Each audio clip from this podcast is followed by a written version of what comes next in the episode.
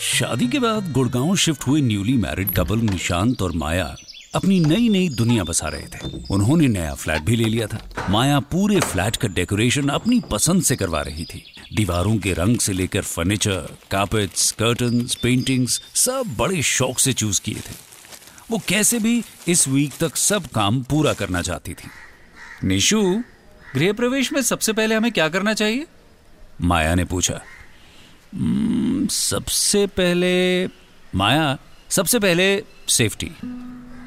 निशांत ने मुस्कुराकर कहा, मन ही मन, उसने कुछ सरप्राइज़ भी प्लान किया था। एक ऐसा सरप्राइज़ जिससे वो और माया हमेशा निश्चिंत रहे। वक्त बीता और वीकेंड आ गया। प्रेपरेशंस लगभग पूरी हो गई थी। माया और निशांत के घर धीरे धीरे गेस्ट्स भी आने लगे। ऑफ़िस के कुछ कॉलीग्स कुछ नए नेबर्स और करीबी रिश्तेदार उनके घर आए। गृह प्रवेश की पूजा से ठीक पहले निशांत ने माया के हाथों में एक ऑनविलोप दिया। ये क्या है, निशु? माया ने इतराते हुए पूछा। हाँ तुम पूछ रही थी ना कि सबसे पहले क्या? माया ने ऑनविलोप खोला और खुश होते हुए बोली लाइफ इंश्योरेंस पॉलिसी यस याद है ना, पापा ने क्या कहा था?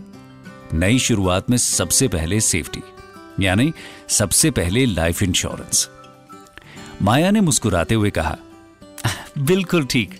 हमारी सेफ्टी ही आती है सबसे पहले। Thank you Nishu. ये सुनकर सभी ने दोनों का मुँह मीठा करवाया और गृह प्रवेश की रस्म शुरू हुई। जैसे ही सभी लोग अंदर आए, अचानक स्मोक अलार्म बजा।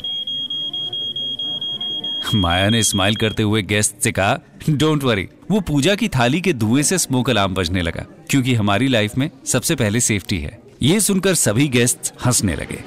माया और निशांत की सबसे पहले सेफ्टी वाली बात की सभी ने तारीफ़ की। साथ ही माया के होम डेकोर के भी सभी फ़ैन बन गए। अपनी ज़िंदगी की नींव लाइफ इंश्योरेंस पर रखकर माया और निशांत ने अपनी खुशहाली और फ्यूचर सिक्योर कर लिया। जैसे नए घर में सबसे पहले सेफ्टी का इंतज़ाम ज़रूरी है, वैसे ही लाइफ की जर्नी में सबसे पहले लाइफ इंश्योरेंस।